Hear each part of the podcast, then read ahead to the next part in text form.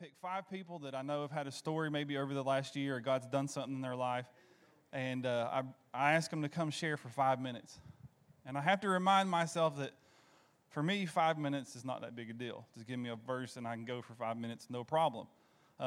But they're all nervous. They've all told me. And today we have a very special, we'll save it till the end, we have a very, very special fifth person that's going to do it today. And if it doesn't hit your life and God doesn't maybe shake up some things in your life, then we may need to check your pulse today. So the way this works is I'll introduce them, we'll bring them up. And you guys don't see it. You don't have to turn around and look. But on the back wall and then right here in front of me, there's a big 5-minute timer. And so when 5 minutes starts counting down, and when it gets down to zero, you're going to hear this annoyingly loud buzzer. No, I'm just kidding. We're not going to do that to him. I was going to do it, but then I was afraid one of the five might have a stroke on me up here and scare them. But no, they'll have 5 minutes, and all I've asked them to do is simply share what God's done or is doing in their lives and share from the bottom of their heart. And I thought of no better person than to kick it off today than the one we lovingly refer to as Crazy Larry. So Mr. Larry Rivers, why don't you come on up? And while he's coming, give him a hand.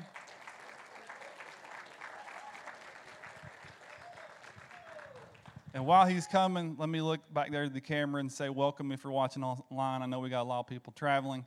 And I'll use the same time to remind all of you guys who are speaking today, you need to stay between these two monitors, because if you leave, you will vanish from the screen and people at home won't be able to see you.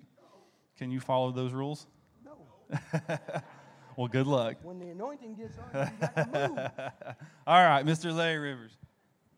This is the part that bothers me, is having to speak and overcome nervousness, and the blood is gone out of my legs. So it's hard to stand on these two things. But Clint sent me a text, and he asked me if I would do 5 for 5, and hesitantly my text replied was, I had to think about it, pray about it, and it took I'm a deep thinker, it took about 10 minutes. I said, yeah, I'll do it. So immediately a scripture came to my mind, about don't put it up there yet, it's not in order, but the first scripture that came to mind was Romans 8:28, and I said, I got something for that. And then as the 2 weeks progressed, I want to tell you something this morning. The devil is a liar. Touch your neighbor and say, the devil is a liar. Yeah, I want to always do that. But he is, because he started working on me and saying, You ain't got nothing for 8:28. You ain't got nothing. Why don't you give your testimony? Why don't you do this? Why don't you do that? So he started to try to confuse me and get me off track. So it came full circle, and I came back to what I want to talk about this morning. Now you can start the timer. Start that thing over. I want to talk to you about a mindset. A mindset. Are you familiar with the term mindset? Have you ever looked up the definition? Well, I did. And I got all my notes jumbled because I got so excited. But mindset is an established set of attitudes held by someone. Or if you was a smart person, is any Judge Judy fans out here? Anybody watch Judge Judy? Only 2 or 3 of you? Okay, well, my wife loves Judge Judy, all right? And she says, they don't keep me here because I'm gorgeous. They keep me here because I'm smart. Well, she would say it like this, that a mindset is, I lost my track. Here it is right here, people. Don't worry. Start the timer over.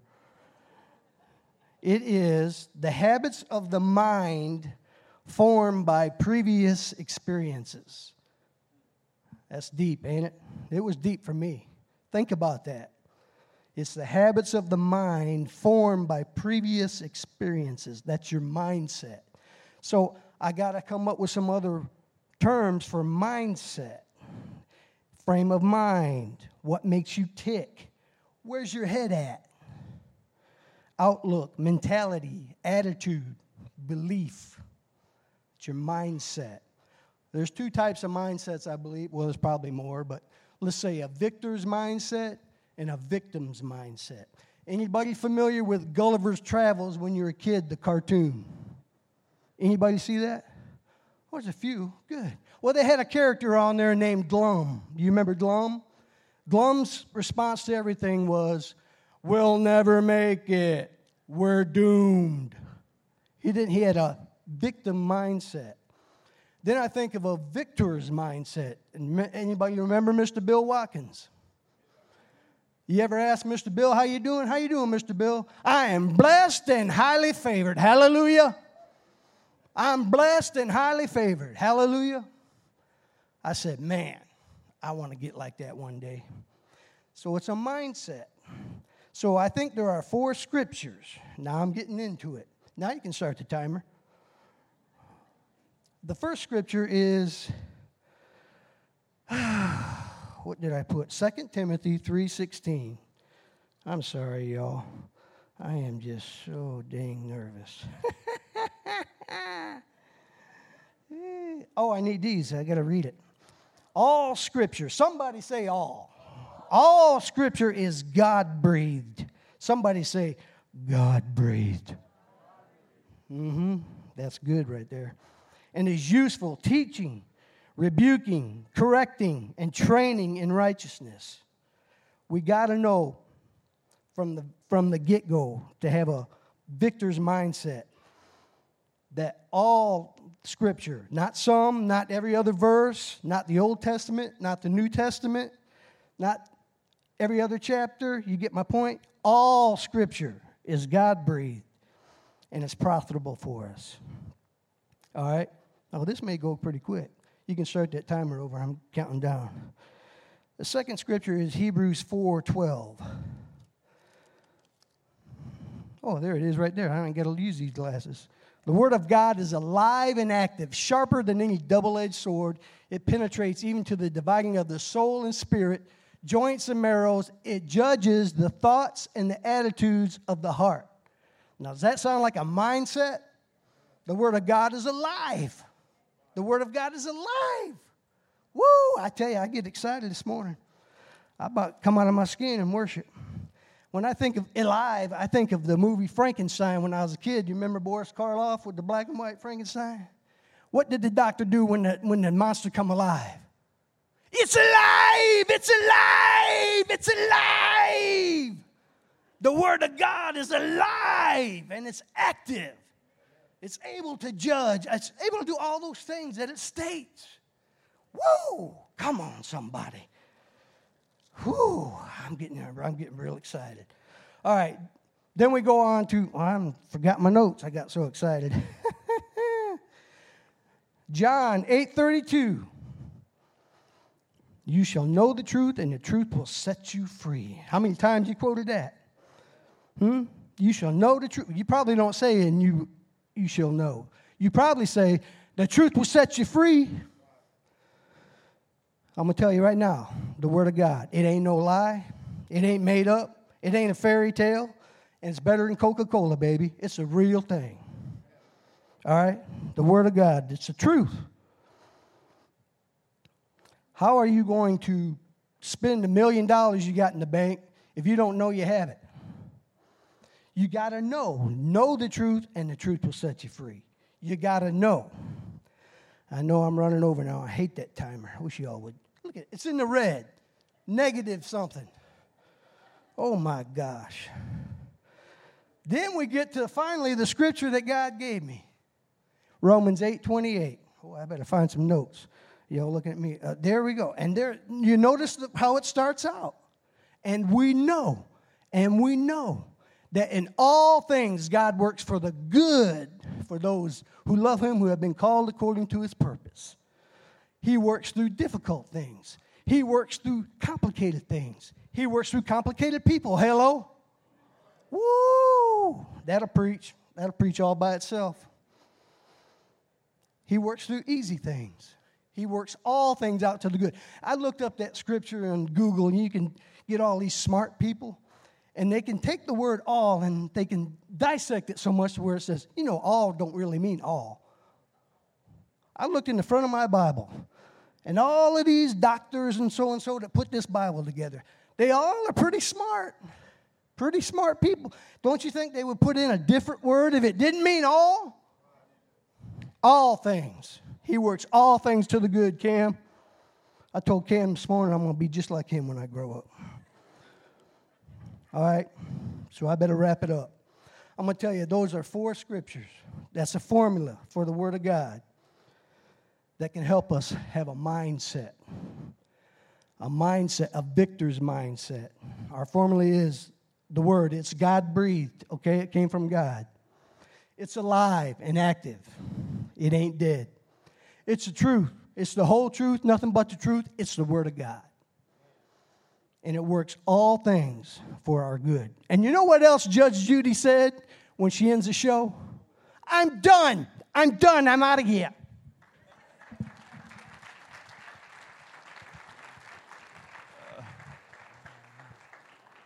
See, I told you he'd be a good warm-up.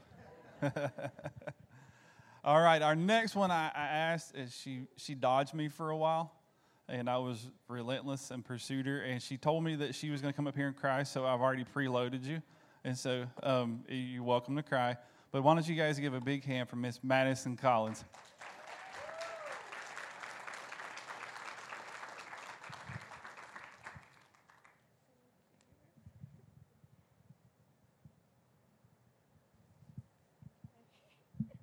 Good morning.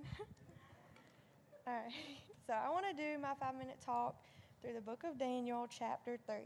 So I know everyone has probably heard of the story of Shadrach, Meshach, and Abednego, but I wanted to go through it with y'all again because this story is really impactful to me.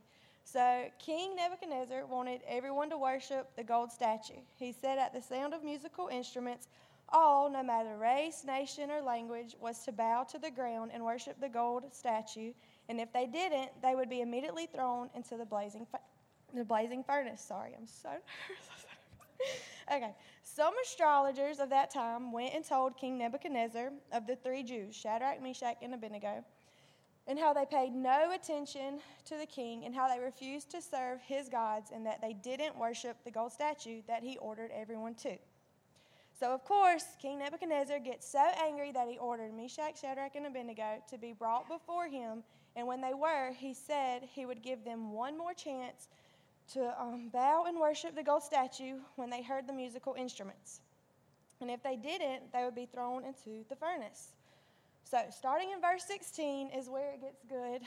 So in verse 16, Shadrach, Meshach, and Abednego say to the king, we do not need to defend ourselves before you, for if we are thrown into the blazing furnace, the God we serve is able to save us. But even if he doesn't, we want to make it clear to you that we will never serve your gods or worship the gold statue you have set up.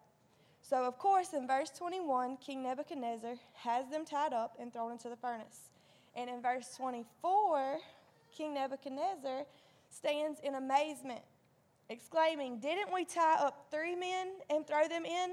Look, I see 4, unbound, walking around in the fire, unharmed. And the 4th looks like a god.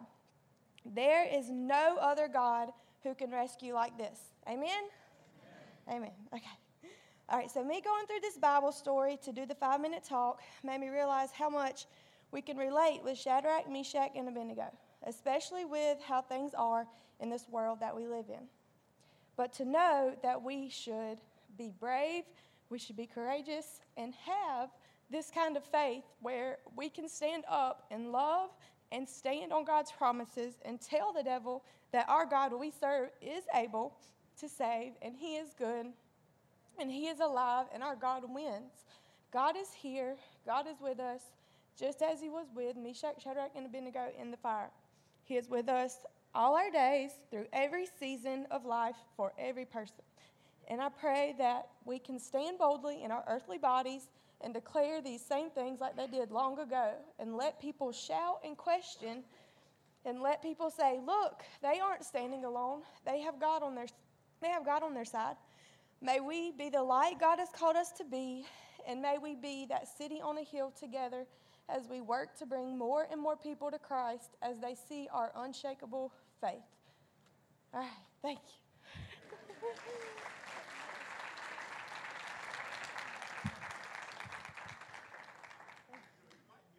Yes, you might.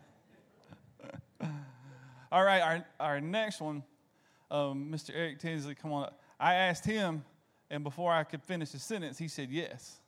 So he's either he was loaded and ready to go. So why don't you guys give a big hand to Mr. Eric Tinsley?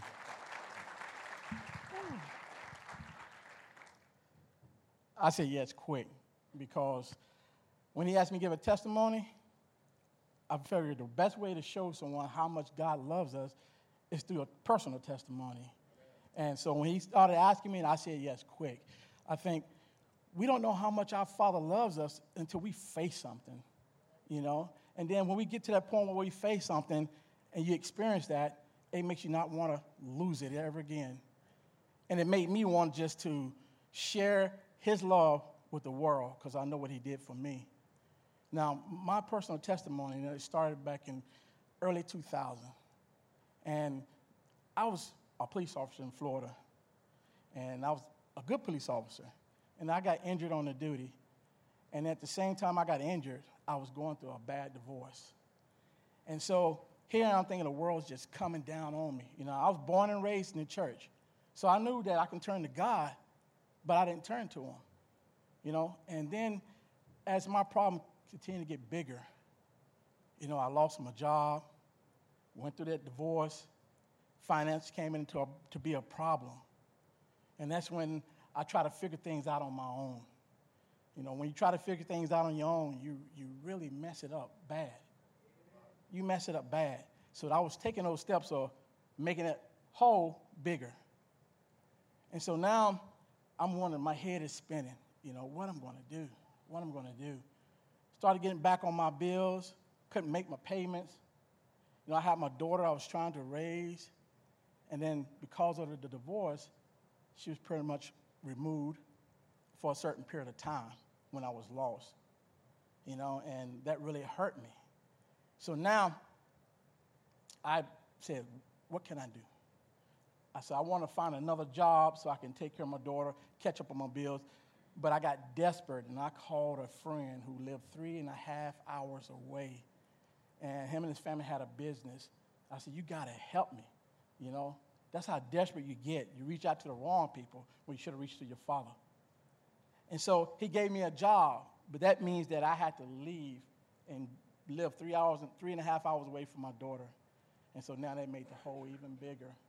Because when I got to that point, I didn't get to see my daughter anymore. And it bothered me every day. Now, when I was at work, I would think about it, but I also was thinking about work. But when I got home, it gave me so much time to think about the things I don't have anymore, the things that I was missing, the things that was so important to me. That's the time that we're supposed to have trust in God. You know, but I didn't have it at that point. And with Proverbs 3, verses 5 and 6, which tells us, trust in the Lord with all your heart, and don't lean not on your own understanding. In all of your ways, submit to him, and he will make your path straight. But because I was so consumed in my misery of the world, I got further away from God. I stopped going to church, and I turned to a bottle. So when I would think about the things that were so messed up in my life, I poured me a drink. And I drink because I say, you know what? That can take that misery away for a little short period of time. But guess what? Once that feeling goes away, you back to square one with that problem.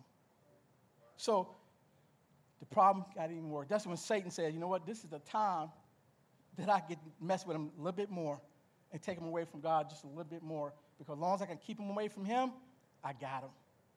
So now I'm starting to pour a drink every day. And then one night, you know, I was pouring that drink because I started thinking about that problem again. And I just was at my wit's end.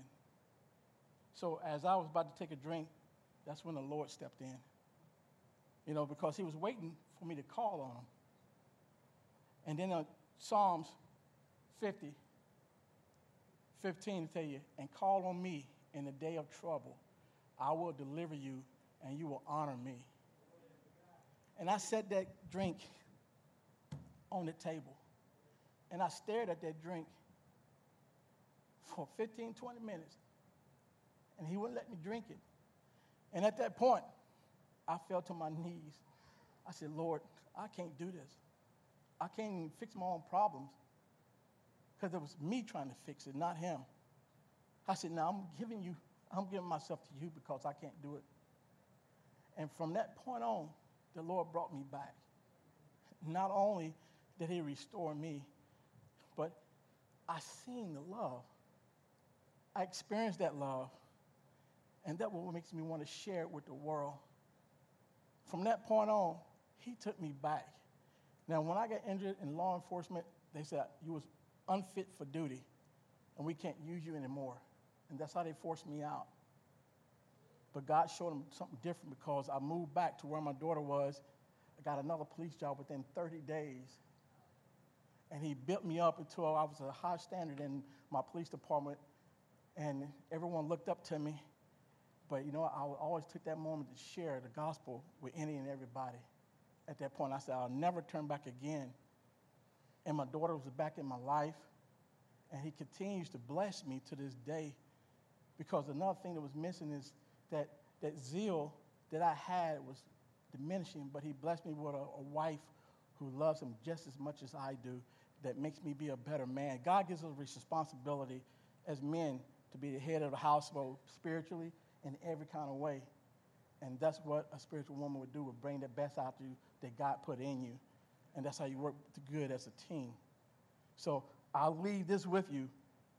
It's Deuteronomy chapter 31, verse 6. It said, be strong and courageous. Do not be afraid or terrified because of them, for the Lord your God goes with you. He will never leave you. He will never forsake you. And God, my Father, loves me. Thank you. Good word. Amen. I told you. All right, where's Miss Katelyn? I know you're nervous. Just come on. I'll stand up here with you if I need to. This is another one I asked a while back. Actually, she doesn't know this, but she was the first one I asked. I don't know really even what she's going to share. I won't steal her thunder, but it was Mel and I's honor and pleasure to walk with Katelyn and her husband, Beau, through some rough times, wouldn't you say? And as they were in the process of having a family, and when we did 5 for 5 this year, she was the first one that came to my mind because I think their life as her and Beau as a family is just a powerful thing. And so I'm excited to see what you got. And I got you some tissues too. All right, give a hand to Miss Katelyn Bazemore.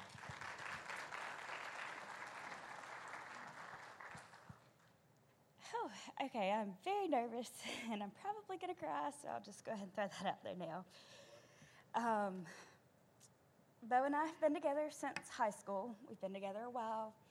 We didn't do things right. We've made some mistakes. We aren't perfect.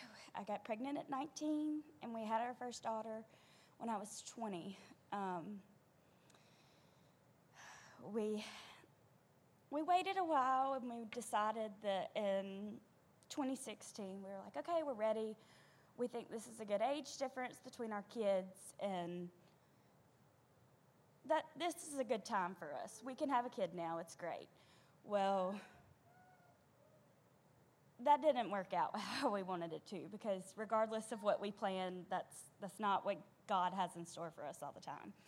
And I remember talking with some friends of ours, and they were trying to have a baby at the same time that we were, and we both got pregnant before we got married, and we both felt like, okay, maybe we don't deserve this because we didn't do things right. We did it wrong. We didn't do it in the right order, and we were worried, like, okay, maybe this is like our payback. But that's not how things work. Well, while she and I were talking about this, she invited me to a Bible study group to come with her that she had been a part of probably about a month, I guess. And I started coming to this Bible study group, and we met all the time. We met every week, and we would meet at random days. And for our husbands, they probably weren't very happy with us because most of the time we would meet at 7, and we would stay until 11 or 12, and it would be really late by the time we got home. But we had gotten so into our conversations and trying to find Bible verses to help everyone out, because we were both trying to get pregnant, and they were like, oh, this scripture will help, this will help, and we would talk about it. Well, I'm rambling, I'm sorry, y'all. She ended up getting pregnant before I did, and I was so happy for her, don't get me wrong. That was great for her and her family, and I loved it. But that didn't happen for me, and I was sad for me. But fortunately, a month later, I found out I was pregnant too. But 5 days later, I miscarried. And that was very, very devastating for me and my husband. And it was harder than we both thought. It was hard on our marriage, and we drifted apart, and things didn't go well after that. But we still continued to try, and about 7 or 8 months later, we got pregnant with a little girl. And making it through that first trimester was a struggle. I was so worried. I thought something bad was going to happen like it did before, but we made it through the first trimester, found out it was a girl. We finally made it to our 18-week appointment, had the anatomy scan, and during our anatomy scan, we found out that she had two cysts on her brain, and we had a two-vessel cord, and those are markers for genetic disorders. And during that time, I came to church. I was really upset. They were sending us to a specialist to have a level 3 ultrasound, and it was about 2 weeks away. So I came to church one day, and Clint had made a comment about Emma and saying that God had a purpose for her. It didn't matter what, people would say or what the doctor said. She had a purpose, that no matter what, there was a reason for her to be on this life and on this earth. And I was like, that's it. Like, we're waiting for our genetic results and all of that, but it's okay because she has a purpose. No matter what, it's going to be okay because she has a purpose. Well, we make it to that specialist, and they told us that she had hypoplastic left heart syndrome, which is basically saying that the left side of her heart did not develop. And it was not good, because not only did we have that, we also had the two-vessel cord. And babies with a two-vessel cord don't usually make it to full term. And with her heart defect, we needed to make it to full term so she could survive the surgery that they needed to have 2 days after birth. And we were about 20 weeks along then, and they were like, we need to get you in to see a cardiologist right away, because in the state of Georgia, you can only abort up to 20, you can't abort after 23 weeks. And we were like, that's not an option for us. That's not what we want. It doesn't matter. Like, we don't want to talk about it. Well, they rushed us in, got us to a heart doctor, and they let us know basically all that was wrong, like how bad it was going to be, how tough life would be for her, how it would be rough. But we were like, we're going to stick it out. It's okay. We're going to make it. It'll work. Well, they did an amnio while we were there because they wanted to rule out any genetic issues. So we got our results in about 2 weeks later, I guess, and she had no genetic abnormalities. She just had a bad heart. And I found that out on the way to the doctor that day. And we went in, and I was super nervous. I asked my mom to come with me because I hadn't felt her move in a while, and I was worried. It had been about 2 days, and I was getting concerned, and she was like, oh, it's okay. I'm not busy. I'll come with you. Well, they got the Doppler out and tried to find a heartbeat and couldn't find one. So they took us to the ultrasound room, and the lady said, well, the words you don't want to hear, the reason they couldn't find one is because there isn't one. And that was devastating. She made a call to my husband and let him know that what had happened, and they took us back to this room, and they said, I know that this is hard and everything, but we can deliver today if you want to, but I don't recommend it, because at 22 weeks, it's not good. The placenta might not detach, and then you would then have to have surgery to have it removed. So we waited 6 days, and that was the hardest 6 days to make it through with everyone looking at you, pregnant, knowing that your baby didn't make it. Well, we went into the hospital, and we had her, and it was a horrible experience.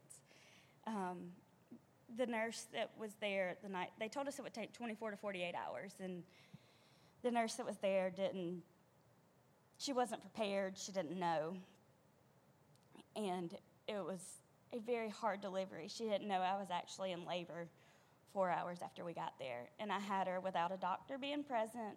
The bed wasn't taken apart, there was nothing. It was a very, very bad experience, and it wasn't pretty, but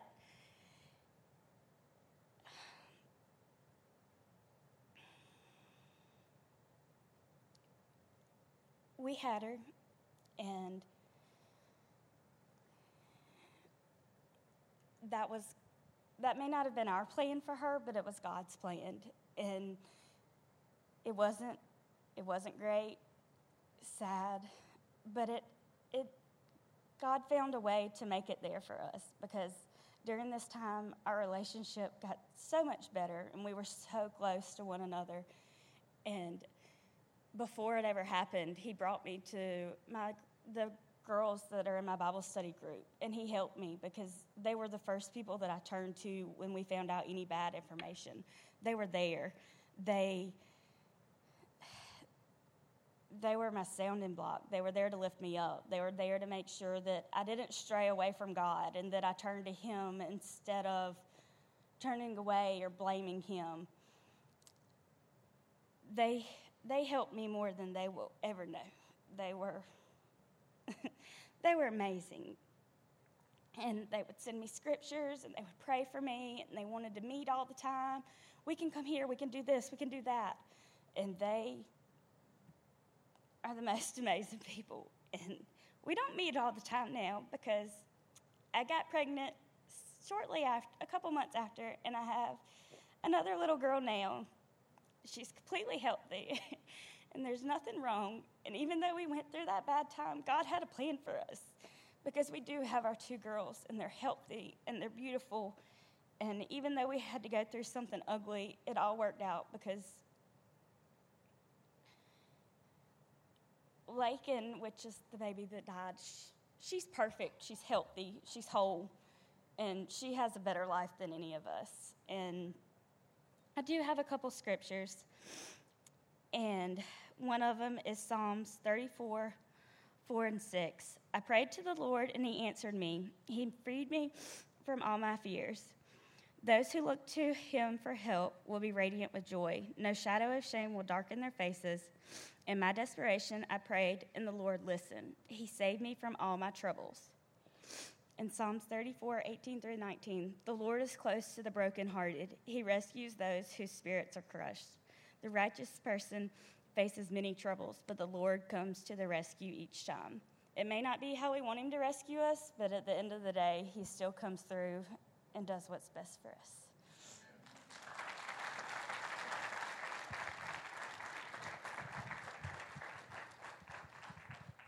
Thank you for doing that, Katelyn. I know that was tough, but again, you heard me say before that you have a story, and you've been in places that I've never been, and been through things that I've never been. Melanie and I had been through a miscarriage, but we never had gone into that situation, and I hope that encourages you today, if that's something you've dealt with, or that God does have a plan, and it's going to be demonstrated. I can't think of a better way to do it than by our next and final 5 for 5, and she is, and you'll see in a second, she is our youngest ever. Been doing this 5 years, to be our youngest, and she was the second one. We actually went to her parents and asked her mom and dad if we could do this, because I wanted you to hear a story. A lot of times we hear good testimonies, and we hear God restoring lives and restoring relationships, and we hear God restoring things that the devil's taken from us, and we hear what Larry said about having a mind of a victor, that God's won the battle for us. But I wanted you to hear a testimony today that will show you a picture from during the battle, or learning about the problem through a battle, and then seeing God do something supernatural. Because how many of you believe this? God's still in the healing business. He hadn't closed up shop, and it doesn't take a big to-do. The Bible simply says that when you lay hands on the sick, that they'll recover. That Jesus has died to give us freedom, not only from our sins, but from our sickness and disease. And so the way we're going to do this one is I want to introduce to you Miss Mia Thompson. And rather than get her up here, we did some work last week, or actually Melanie did, so you can thank Melanie. Melanie shot, produced, and edited this video all by herself. The geek in me is so proud. But if y'all can dim the lights, and you're going to hear from Miss Mia Thompson.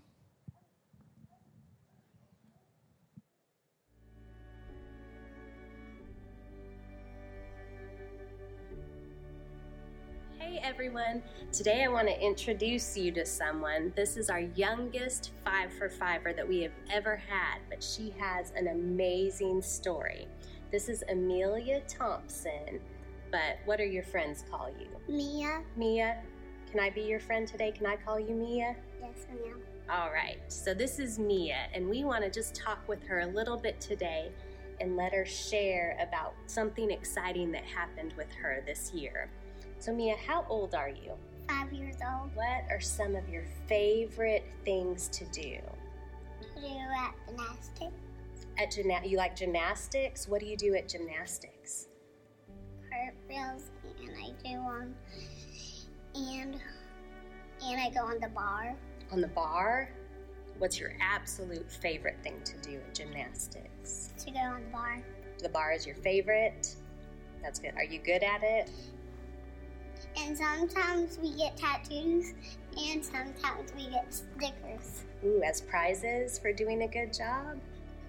So as you can see, Mia is an active, energetic little girl who likes to stay on the move.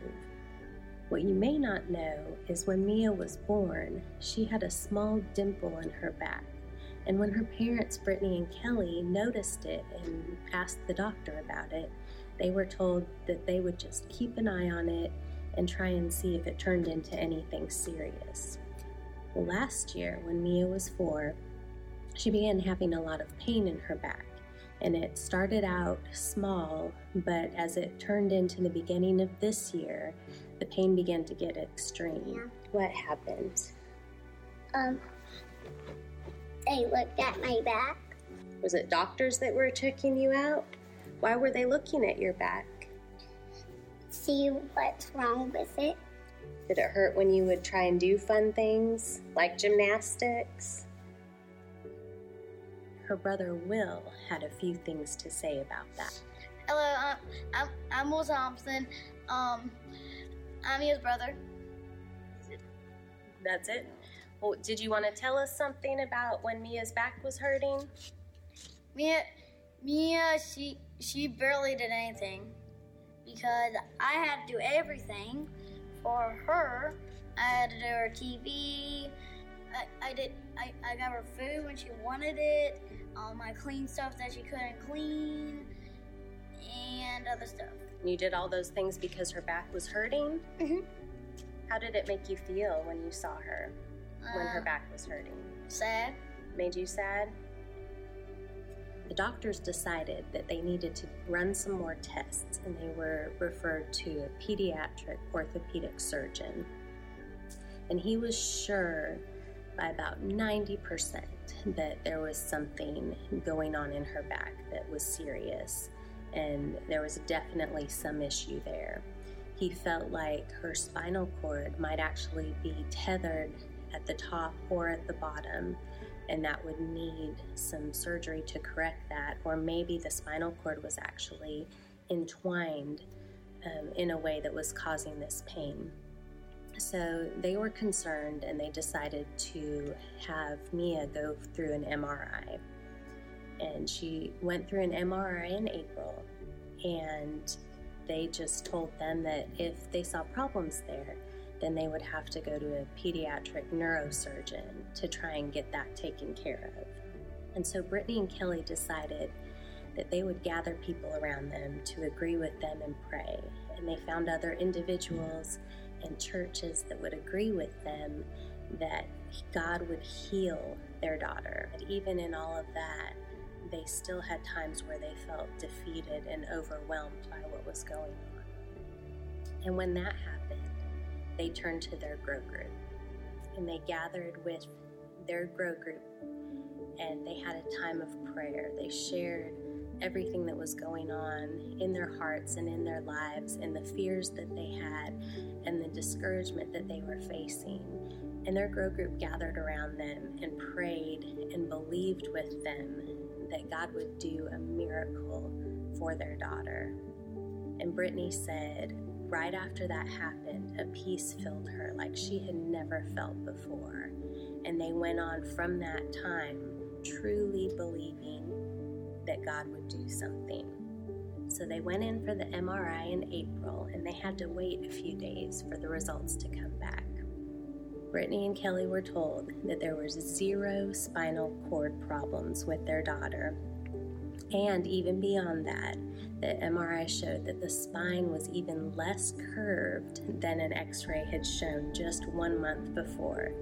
They realized as the days went on after they got those results back, Mia's pain began to disappear.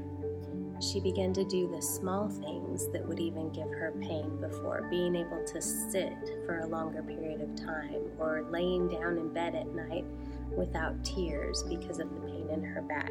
So they knew that God had definitely done a miracle inside their daughter's body.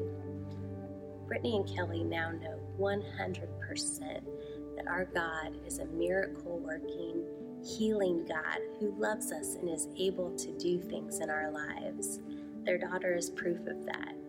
They are able to watch her go and live her life without tears. And they said even when they were at their lowest and it was hard for them to believe, they gathered people around them who would help them have faith and pray with them, just like their grow group did, and that made all the difference. So has she been crying about her back lately? Nope. She never whines about it anymore. Like she used to? Yeah. My name is Mia Thompson. Jesus healed my back. Amen. Come on, you can give him some praise. You can do better than that. God's good, isn't he? Amen. Amen. I don't know who that was for, but when Melanie showed me the video earlier in the week, whew, I'm gonna need one of these. I don't know who that's for, but Katelyn referenced it, and I don't think people realize how serious that Melanie and I are when we talk about Emma, who, by the way, we're kid-free today. Both our girls are in Florida, and so we're living the high life. I don't think people realize how serious we are and what we believe when I say that Emma is whole, complete, and lacking nothing. And I'm amazed by God every year how he ties this message together, because what Larry said is exactly right. If you don't start out with a victor's mindset, then you're defeated before you start. If you don't understand what Madyson said, that even when Shadrach, Meshach, and Abednego got thrown into the fire and it looked like everything was over and done with, that God would be victorious. If you don't understand what Eric said, that God can restore what the enemy's taken from you. If you don't understand what Katelyn said, that purpose, that everybody in this room, including that child that was stillborn, has a purpose. That you have a purpose, and that if you don't believe that God is still in the healing business to make things that seem impossible. I asked some people about the surgeries and the spinal surgeries and how that would go, and nobody had anything good to say about the possibilities of her having surgery. And I want to encourage you, I don't know who this is for, but some of you guys, somebody, and maybe you're watching online, you're facing something that says that the doctors are saying you can't overcome. Your relationship is being taken from you. You're just struggling to even think to get up and have a great day because you have no victor's mentality. But I'm here to tell you today, God still moves. He still cares. You're not just a number in this world. You're a name, and your name is attached to your story, and every one of your stories matters to God. So I don't know who that's for. Maybe it's just God reminding me today. But I can't wait to see the testimonies that come from these 5 stories that you've heard today. Before we go, why don't you bow your head real quick? Close your eyes. I hear you out there, Noah. You don't have to go anywhere. I thank you, Father God, for the testimonies that we've heard today. God, may it stir in our hearts faith like never before. I thank you for it now, Father, in Jesus' name. I just want to ask before we go, like we do every week, if you would say, Clint, hey, I've heard these stories. I'm struggling. Maybe you say, I don't even know God. I was in church, but I walked away. Maybe you've never even met Jesus. The Bible says it's something very simple. It's us saying, God, I receive your son that you sent for me, that died for me to pay the price and a bill that I couldn't pay and to bring me health and life that I can't have without you. And it's a simple prayer. And if that's you this morning, we're not going to embarrass you or call you up front. I'm just going to ask you right now, everybody's eyes closed, heads bowed. And if you're watching online, you can just respond below. But if you'd say, hey, Clint, include me in that prayer. I need to make things right. Just wave at me. I just want to pray with you. There's a couple hands. Then why don't we all, everybody in the room, if you're watching online, pray this with us. Say, Lord Jesus, today I receive your grace and your mercy. Today I choose you. Thank you, God, for forgiving me by sending your son to die in my place. I worship you, God, and I thank you now that through you I'm victorious, and I thank you for it now. In Jesus' name, and everybody said.